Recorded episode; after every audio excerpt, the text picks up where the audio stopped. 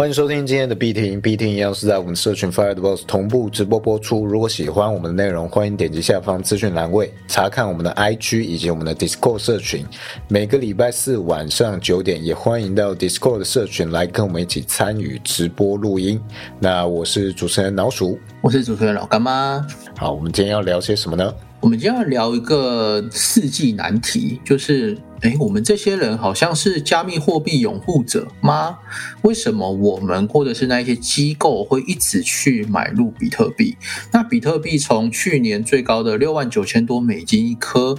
跌到现在的节目收音时间是七月十四号晚上十点左右，这时候的比特币来到一颗一万九千六百八十左右。那为什么这些大机构仍持续的购买呢？我们今天主要来聊聊这些问题。哦，聊聊这个萨尔瓦多总统为什么还在买啊？对啊，为什么他还在买？你觉得有什么看法吗？我觉得他可能把国家翻身的希望赌在这个上面。但是有一个有两件有趣的事情呢，就是他们的财务长说，他们购买比特币的资金只用了国库的一趴的资金哦，分仓分的非常的好。这第一个啦，而且他还可以一直打子弹出来。哎，对他还有九十九趴没买哎，哇，搞不好他他这个最近那次抄底也还在这个一趴以内。哦，是啊，是最最近那一次抄完之后说还有九十九趴，他还不断在在买啊，感觉还可以再买的感觉。对，所以你从国家级的示范可以看到投资上啊分仓的重要性，这第一个啦。第二个就是有人说个笑话，比特币波动率很大吗？萨尔瓦多的国币波动更大呢。斯里兰卡现在波动也很大，听说一晚它的价格跌了，币价跌了三倍。币价跌了三倍啊！对，那我们现在买斯里兰卡的红茶是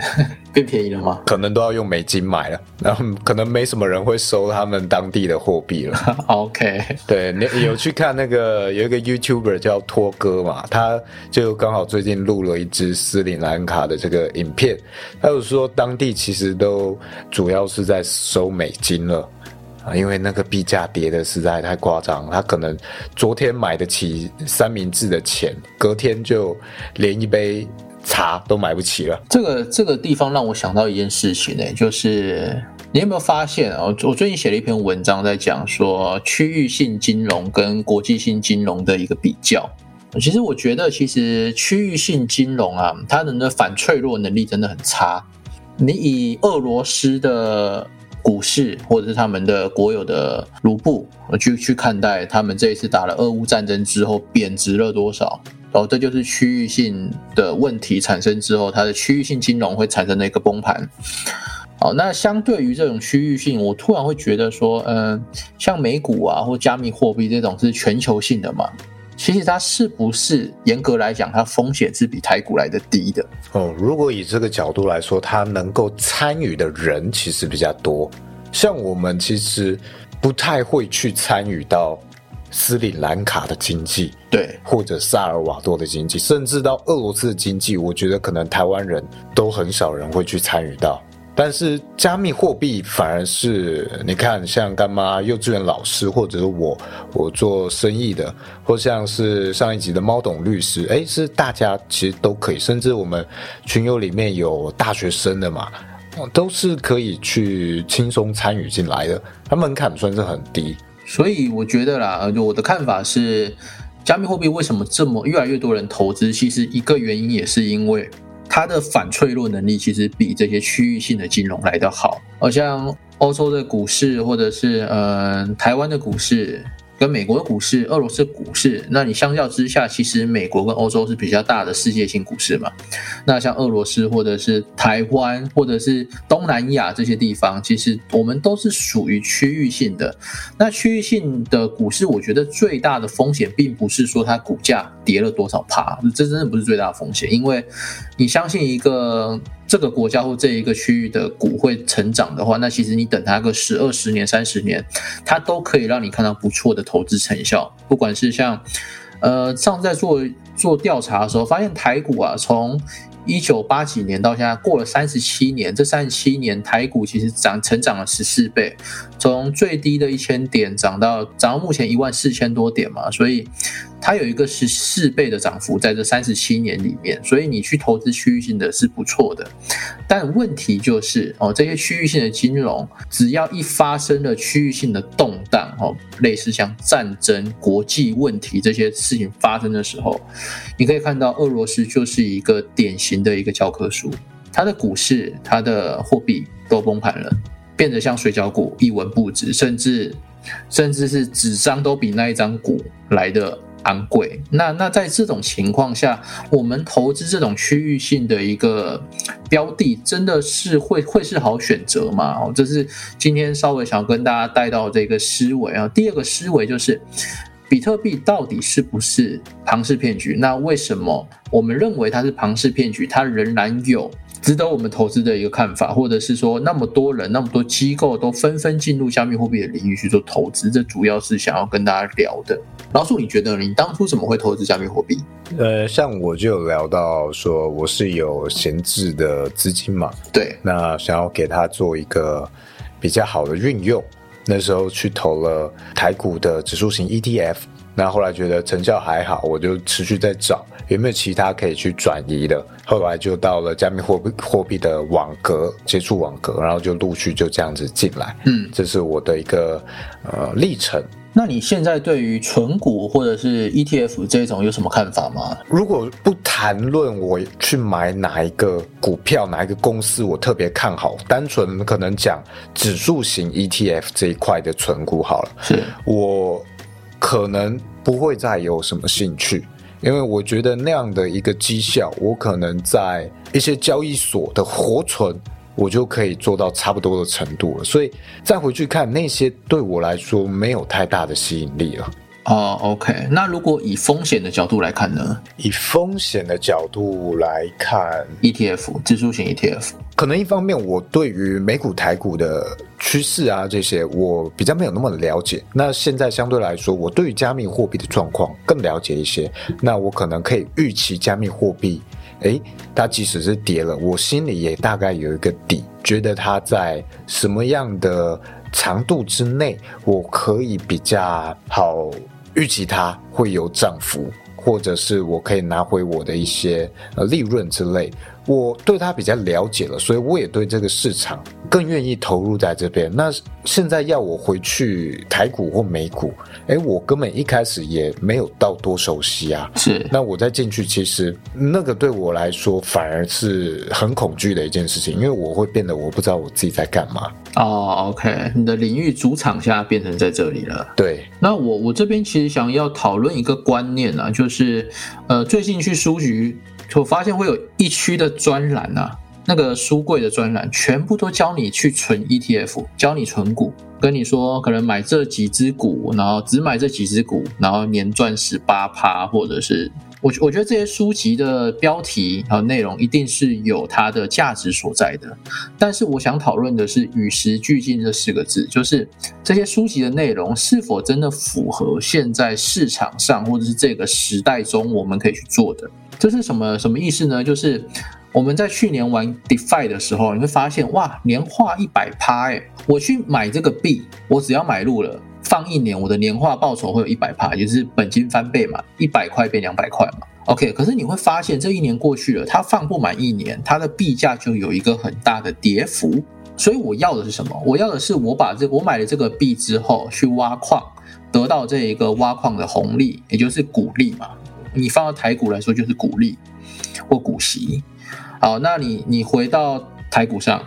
我买了台积电去存股，那我每年获得这一个配息，不就是跟我在去中心化的金融上做一样的事情吗？哦，其实是一样的。好，那其中有一个货币想跟大家分享，这个货币叫做 Cake 蛋糕币，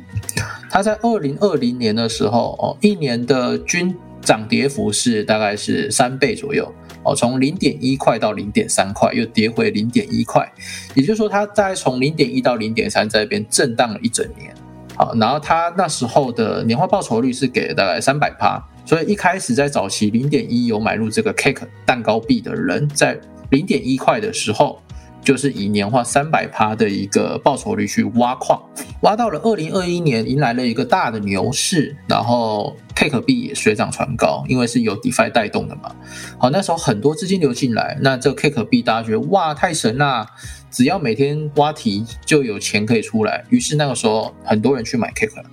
它从零点一块涨到最高到四十七块、四十八块左右。哦，涨了非常多倍哦。那你想哦，我在零点一的时候，我挖了年化三百趴，我挖了一整年，手上的是不是很多币？假设都没卖掉的话。那现在是很多人进来挖了，年化变低了，可能有七十趴到八十趴，有七十趴到八十趴这个年化，但是我这些成本、这些筹码成本是非常低的，因为我是零点一开始买的嘛。好，那这些筹码我在整个牛市里就是每天无情的挖题卖、挖题卖、挖题卖。那后来买在四十几块、三十几块、二十几块的人，其实都是后来巩固这些早期参与者这个股息股利的一个接盘侠嘛。后面的人资金进来了，买入这一个 Cake 币。我们想的是，我可以跟前面的人一样，可以挖个一年、三年、五年。那前面的人他不会再投入资金去增加他的成本了，他就是每天来挖后后面的人提供的这个资金，也就是后金在补前金的游戏。我想问的是，台股不是吗？就是说，台股也是这个思维嘛？你前面例如台积电买在十几块、二十几块到一百块的人，他们存了很多的股，存了非常多的股，成本非常低，他存了二十年。现在在挖题卖嘛，就是每一年都会配息，然后可以让他过上不错的生活，他不用再丢钱进去买了。这时候他出一本书告诉你说，这样子存股非常赚，我这样子存股一年十八趴。可是你忽略到的是，它存股的这个时空背景是二十年前，是十年前，是上一轮熊市的底部开始存股，而不是现在扭转熊的时候开始存股，甚至是去年看的那些书籍，在牛市最高点的时候买入这些股股份，然后想说我要来。领配息的人全部变成了韭菜接盘侠，所以我前阵子在跟社群的人在聊这件事的时候，我我用了一个很我觉得蛮有趣的一个四个字去形容这件事啊，写书造势，就是 他写了一本书，然后去讲存 ETF，那是不是就会有散户去买 ETF，有散户去投资去存股？啊，这样市场就有钱啦，那有钱就可以继续巩固他们的退休生活，不是吗？这些都是撇开那个造血功能哦，因为台积电本身也有它的产品嘛，或是你投资长隆海运这些都有，他们都有造血的方式。那撇开这件事情来看的话，其实觉得跟 DeFi 做的事情是一样的。那这些写书的人，或者是这一些 KOL 哦，叫你说要买这个币，为什么？我们要去思考这个问题，其实就是巩固他们现有的筹码。有人一起玩，有人一起参与，他的筹码才能更有价值。有人丢了钱进来，他手上的筹码才有办法去做变现哦。这是我觉得要提供一个不同思维给大家去做评判的一个观点哦。所以我现在其实觉得，我我自己目前看来啊，就我觉得其实台股的风险是高于加密货币的。在整个市场都走熊的情况下，哦，美股带跌嘛，那在整个市场都走熊哦，你会觉得哦，台股现在熊市，你投资，那未来我会涨回来了。呃，确实可能会涨回来，但是它修正的速度不会有加密货币来得快，或者是来得大。像之前上一轮牛市的时候，从熊市转牛市，加密货币的一年的大盘均涨幅是七倍哦哦，也就是说，你现在假如你现在在熊市的底部，你买入一块钱的比特币，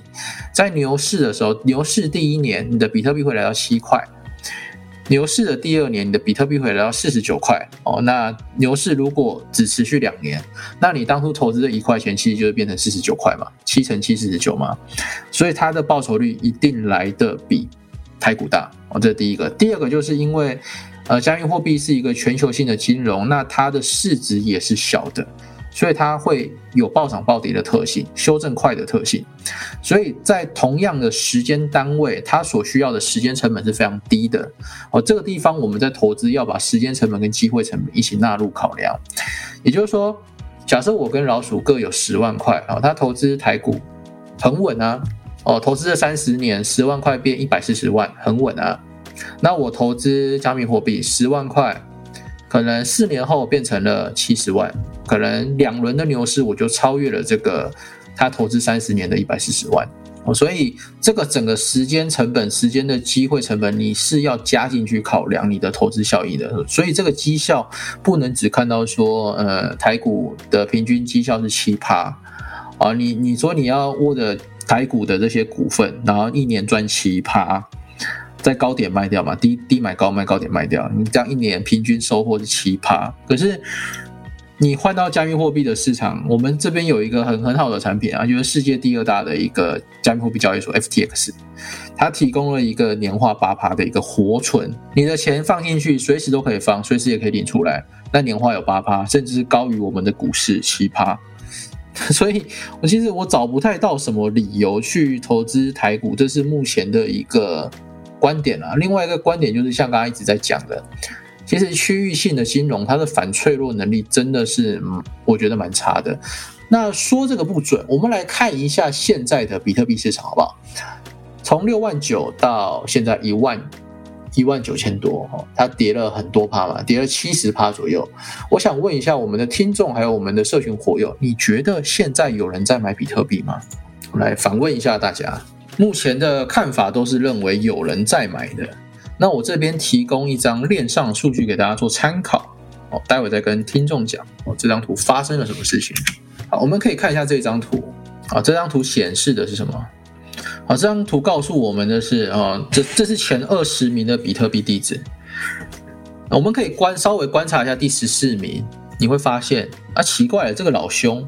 比特币从六万九跌到了一万九，这老兄怎么加了五万零五百六十二颗比特币啊？而且在七月九号的时候有买入哦，哦，他在七月九号的时候有买入了五万颗，蛮有意思的。呃，有人问说这个地址第一个是中本聪吗？应该不是吧？他有 list out，他有交易的记录哦。中本聪的地址是没有任何交易记录的。它没有 first out，也没有 last out，这个是中本聪的地址的特色。然后你从这一个地址数，你可以发现哦，就是为什么这些大户啊，这到底是谁？因为区块链是匿名的嘛，所以其实我们不知道这个是谁。但我们唯一知道的是，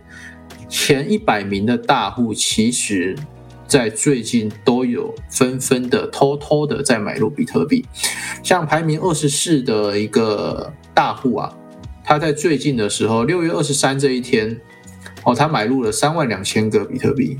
哦，所以其实哦，我把这个网址给大家。那如果你对于这个比特币持有人前一百名的购买跟卖出的时间有兴趣的话，欢迎使用我们下方资讯栏位哦，又把这个地址给贴进去。好，你可以透过这个网址去查询比特币的买卖动态哦，这是大金鱼哦，前一百名的人。那这边当然也可以去查询一些散户的购买。好，这是我今天要给大家提供第一个数据。第二个数据是我觉得很有趣了，呃，是一个市场的常态哦，也是庄家思维我们可以学习的地方。好来，我们可以看一下这一张。那这一张图，它是比特币的长期持有人跟短期持有人的一个基础比率哦。成本的基础比率，你在这张图我们要关切的其实就只有几个点了啊，就是你可以看到那个灰色黑色的线，那个是比特币的价格。从二零一一年你会发现，比特币价格从二零一一年一路涨到二零二一年的尾巴都在涨嘛，它是呈现一个红线的一个价格形态的。但是你可以看一下那一个短期持有人跟长期持有人它的一个比例哦，你会发现一件事情。那奇怪，为什么那个长期持有人在熊市的时候，他都一直去筑底，到了牛市哦，有明显要涨幅的时候，它的成本竟然不动了。你可以看中间有几段，有有大概三段的时候，有三段的时候，它的成本都在那个地方哦，不会增加。到一轮新的涨幅的时候，它其实成本还是在熊市的底部哦，这是为什么？因为它在熊市这个长周期的时间里，它。吸吸了足够的筹码之后，用一点点低的成本让整个市场拉盘，拉盘之后进入下一轮的大暴跌，大暴跌之后，它再去吸筹，建立第二个成本位，哦，再拉盘。然后再去暴跌，这就是庄家在做的事情。所以你看到现在其实很明显嘛，我们从比特币的前一百名地址看，加了五万颗、三万颗，又多少万颗的这种这种非常大的资金，它其实在做的动作就是一个，就是在这个地方去做吸筹，去建底仓，建完底仓，觉得庄家觉得这个呃市场应该可以启动了，他手上的筹码够多了，这个时候。它的成本会提高。那它提高之后带来的就是一个牛市不错的涨幅。但是你要记住哦，它的蓝线你可以看到那个青色线，青色线是庄家的成本，它永远都是在基本上都是在那个比特币的当下 price 的价格以下哦，所以这些庄家基本上长期持有人的成本是非常低的。那你可以看一下短期持有人的成本，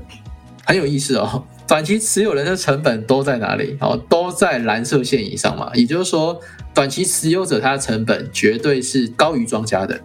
所以他先天就有一个劣势。再来是你看到比特币在二零一一年到二零一二年有一个牛市，好，再来二零一三到一四有一个两个两阶段的爬升，再来二零一八年还有二零二一年这几个阶段的爬升，你会发现哇。短期持有者的成本怎么就在线上啊？也就是说，比特币的价格到哪，它的成本就在哪里。哦，这是短期持有人的特色。所以去年，呃，比特币六万九，六万到六万九这一段，很多人的成本就是在那里。那你从另外一个数据去看，你就可以发现，哎，奇怪了，当这些短期持有者手上的货币大致上都出清的时候，没东西卖的时候，庄家才会愿意去大量的去抄底。这个是。这一个讯息告诉我们的，这是链上数据告诉我们的。这边也贴上网址给大家，有兴趣也可以稍加阅读一下这篇文章。那我们这一期节目想跟大家聊的，除了这个链上数据显示大户一直买，还有一个核心的关键，为什么这些大户一直买？老鼠，你觉得呢？就是信任这个币未来还会再上涨啊，他可能信相信现在是一个相对。的低点，一个更好的、不错的入场时机。他看到的东西，他看到的这个局面，他认为是一个相对好的时机。可是很多人在质疑这件事啊，就是虽然它是好的买入时机，但是它本身没有价值啊，没有价值的东西，不管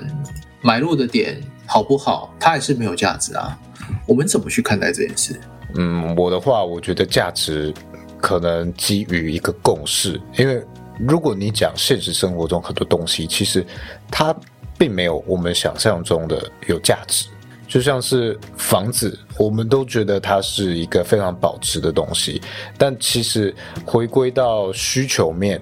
诶，其实你看现在台北很多房子，它其实是没有真正卖给有住屋需求的人。对。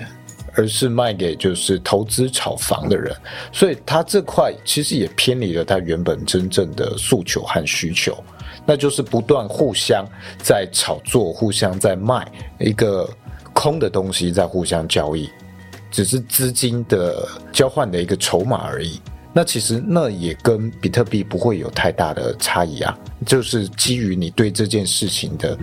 共识啊，认为它有价值。我们认为有价值，我们一起把钱丢进去，那一起互换筹码啊，看谁赢，看谁输。对，其实很多东西讲到最后，其实都是这样啊。嗯，对，包含 NFT 啊，或者是这些 token，然后房产、股市，其实我觉得好像都是。我记得我去年看了一个台股，蛮有意思的，就是有一只股啊，它的结构、它的组成。有超过六十趴都是当冲，也就是说，这一家公司的一个股份，呃，基本上都不是长期投资人在投资它，都是拿来当冲的。那那你你们觉得这个是一个这个公司有价值吗？或者是说这种类似，有不能说资金盘啦，应该说零和游戏啦，就是我们一起丢钱进去，然后有人赢有人输嘛，那有这个共识，就是我们一起玩这个游戏。哦，这个本身是有价值的嘛？这是值得我们去思考。再来第二个就是，刚聊到房产嘛，哈，房产其实以现在的台湾的房产情况和生育率情况去做分析，你会发现，其实三十年后啊，以这样的生育率持续下降来看，三十年后台湾的房子是有三分之二不会有人住的哦，因为少子化，我们住房需求不会再那么大量。那未来台湾有三分之二的房子没有人住，那我们的房市会变什么样子呢？我们可以对于这件事情去做一个想象哦，这是关于它。那第二个就是加密货币现在的呃整体的市胜率非常的低哈，不到两趴，它不到两趴已经有不错的涨幅。那你能想象，如果未来它像可能像我们的网络哈，它走了十几年之后。普及了。那如果有一天区块链的东西普及了，可以得以应用在我们生活中，出圈到我们生活中，它的市胜率如果从两趴变上十趴的话，那会有非常非常大的资金进来。那以这个情况来看，这也许能解释为什么最近的比特币鲸鱼会愿意在这个。呃，市场很冷清的时候，纷纷的去买入比特币的原因啊，就是他们相信投资不是只有这四年，可能未来的十年、二十年，他们会看到投资成效，这可能是他买入的其中一个原因。那我自己呃分析了一下，我买入加密货币的原因，其实主要是因为呃，就是我觉得它有很多新颖的东西，像去年。有 NFT 很红嘛，然后还有 DeFi，然后带动区块链的金融、去中心化金融。可是，在二零一八年那个时候，有一堆的 ICO 诈骗之后，很多人都说比特币死了，区块链死了，区块链变不出新的把戏了，没有东西可以玩了。好，这是大家在二零一八年的一个看法。哈，区块链死了，没有东西了。结果，二零二零年 DeFi，哦，还包含二零二一年 NFT。跟 f i 哦，还有跑步币，睡觉也能赚钱，然后跑步也能赚钱哦，类似这些很多新颖的东西，越来越结合在我们生活中了。那现在呢，这些东西已经逐渐的阵亡了跟 f i 死的也死差不多了，DeFi 去中心化金融也是嘛，一点零、二点零、三点零都宣告实验失败哦，很多的最后还是崩盘了。那在现在的 DeFi 跟 NFT 都崩盘了。最近也有一些人提出看法，就是连 NFT、DeFi 很红的一个标的啊，衍生的金融商品都已经死亡了。区块链是不是真的走入历史了？未来是不是没有了？这些话就跟当年二零一八的时候那些人讲的一样，哦，都认为区块链不会有一个新的把戏了。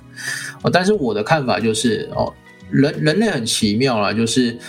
不管在怎么样的一个市场，总会有新的一个赛道或者是项目出来，可以圈到钱。那我们只要在这个行业里面保持我们的一个高敏锐度啊，市场比，或者是我们在这个行业里混得够久，知道风向在哪里，其实我们比大多数的人能更早的去去闻到这个先机，去读的先机，因为。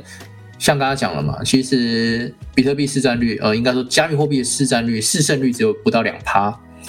那也就是说，世界一百趴资金里只有不到两趴是流入加密货币的。那以投资人口来看的话，其实也是更少的。那在现在很少人知道加密货币，也很少钱流进来的情况下，我们如果能。持续的在这个市场里面去学习，去知道这些市场有发生什么有趣的事情，有什么新颖的项目出来的话，这才是我投资加密货币的主要原因。因为我能比别人哦更快掌握到整个世界的脉动。当然，这是有一个前提的，就是我相信加密货币未来跟我们世界是保持着密不可分的关系哦，这是一个其中一个前提。那如果你不相信说加密货币未来会跟我们的生活跟我们的地球的任何一切做接轨的话，那当然你什么时候投资其实都不是一个很好的原因。所以这边还是要回到我们投资的原因是什么？我们相信它，我们觉得它有价值，或是你呢？你投资它的原因是什么？如果你觉得你还没找到的话，或许你可以在这个市场。多多听听，多多看看，去找到你投资加密货币的原因。那如果你已经知道了，也欢迎在我们节目下方的留言可以告诉我们哦，你投资加密货币的原因。我这边分享一个比较题外的，就是我最近才看的一部蛮旧的电影，叫《大卖空》。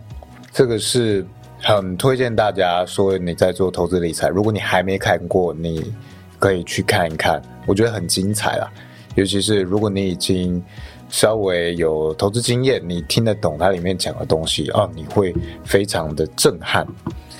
那这个东西，这个电影，嗯，我就不太过赘述它的内容。总之呢，它就是在讲华尔街，应该说这个世界，它会让你有一个颠覆你的认知。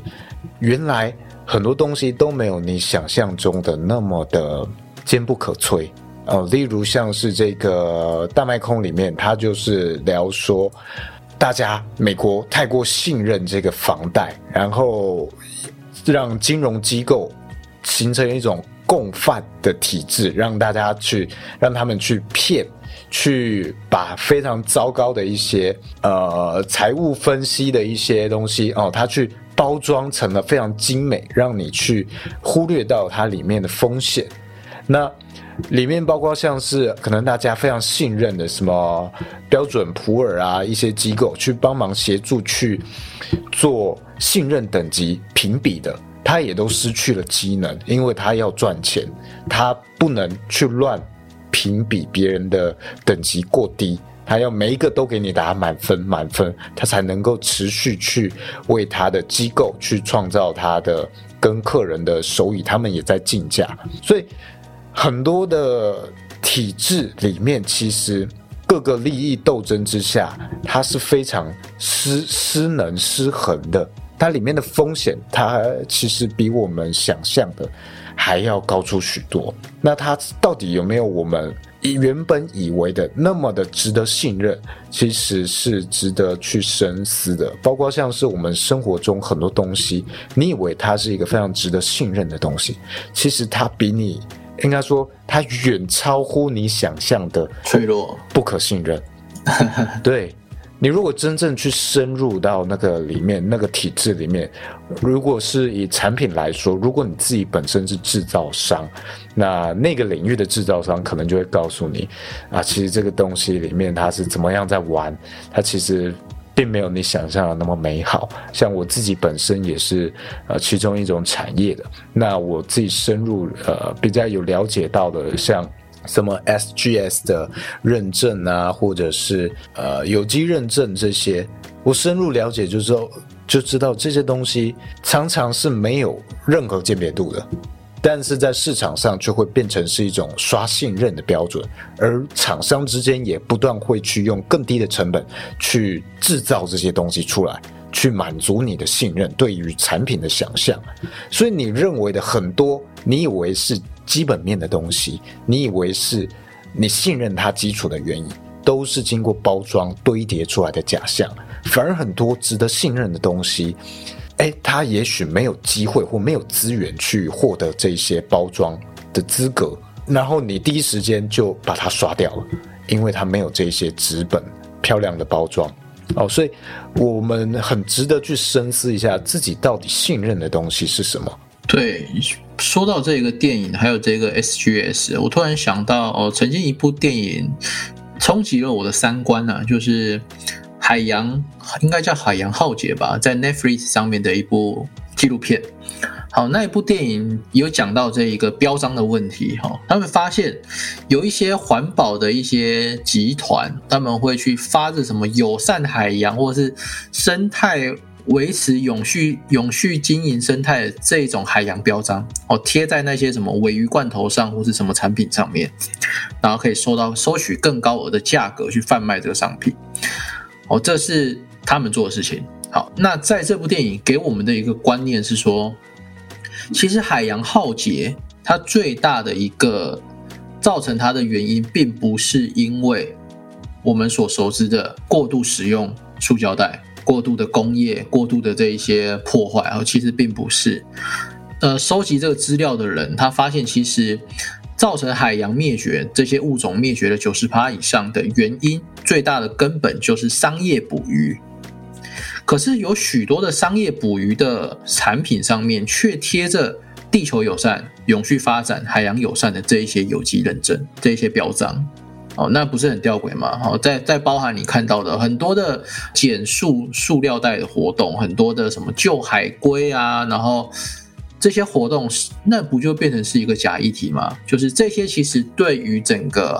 生态来说也是有伤害，但是非常的低哦。据那个数据显示哦，大概只有三趴左右哦。也就是说，一百趴的海洋里面，我们的这些工业、我们的这些塑胶袋哦，造成的一个海洋危机只有三趴的伤害，超过九成的伤害全部来自于商业捕鱼，而不是我们使用塑胶袋。可是社会上一直告诉我们的是，给我们的观念是，我们要去买这些有机认证的这些海洋友善的这个产品，去吃这种罐头。那我们要减少使用塑胶袋，使用塑胶袋就是罪人。这是很有趣的。好，所以这个纪录片在突破我的思维，然后再去跟大家说这件事情，包含我最近看到的，今天看到的新闻啊，加密货币我们一直在讨论的就是 POW 这个挖矿的协议跟 POS 挖矿协议哈，很多人诟病 POW 这种传统挖矿非常浪费能源，非常浪费电，但是你知道这一个酷东西，它只造成整个地球商业用电的电力非常少的一个额度吗？它其实呃，应该这么说，工业用电哦占了可能世界上用电的哈，例如五十趴、七十趴。那 POW 这个比特币挖矿、以太币挖矿，它用的电远远不足以这一些呃工业用电的可能百分之十哦，根本就不到。所以真正在浪费电、浪费能源、伤害地球的，不是区块链的挖矿，不是他们浪费电，而是这些工业。哦，这个大家可以去思考一下啊，这是今天最后想跟大家聊一聊的。哦，甚至是大家可以想象，POW 就是我们区块链的，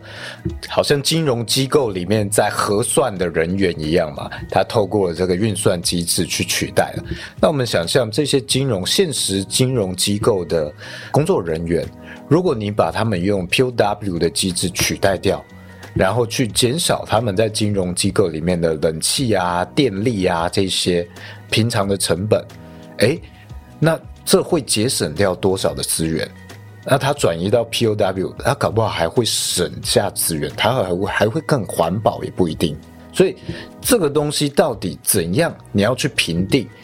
只要一件事情里面有商牵扯到商业利益，有利益啊，那就是可以各说各话的。都可以经过包装，像我我举例一下，举例一下这个可能我们比较贴近的，例如吃的东西，一个东西到底健康还是有害，你绝对两方都找得出来。像以前我们说牛奶健康，后来就会有人说牛奶不健康。那咖啡卖咖啡的人就会跟你说咖啡健康。那你要去查咖啡致癌，你一定也查得到，到底谁说的对？其实都对。但就是背后有人有这样的利益，所以会去推动这件事情的行销。那，你不要只相信你想看到的那一面。没错。然后刚刚有讲到那个金融用电跟区块链的挖矿用电嘛，很有趣的是，呃，区块链的用电是在做节点验算跟验证跟区块链维护嘛，就是就也就是我们的银行的成本，假设是这样。区块链是一个银行的话，那全世界的银行在做这一些，包含你的怎么电汇的那些计算啊，那些成本加起来的用电量加起来，其实我们如果把全世界的的金融体系都换成 POW 在挖矿验证的话，呃，就像刚刚老鼠讲的，其实我们更环保，因为目前的金融体系的用电绝对是远远超过于我们 POW 挖矿所浪费的电。它它的概念大概是这样子啊，所以从不同的角度去思考哦，有时候报章、杂志、媒体啊，它就是会选择要让我们去看到他想给我们看的，而不是真相。那相关的真相，其实你用 Google 上其实是查得到的，就可能你自己要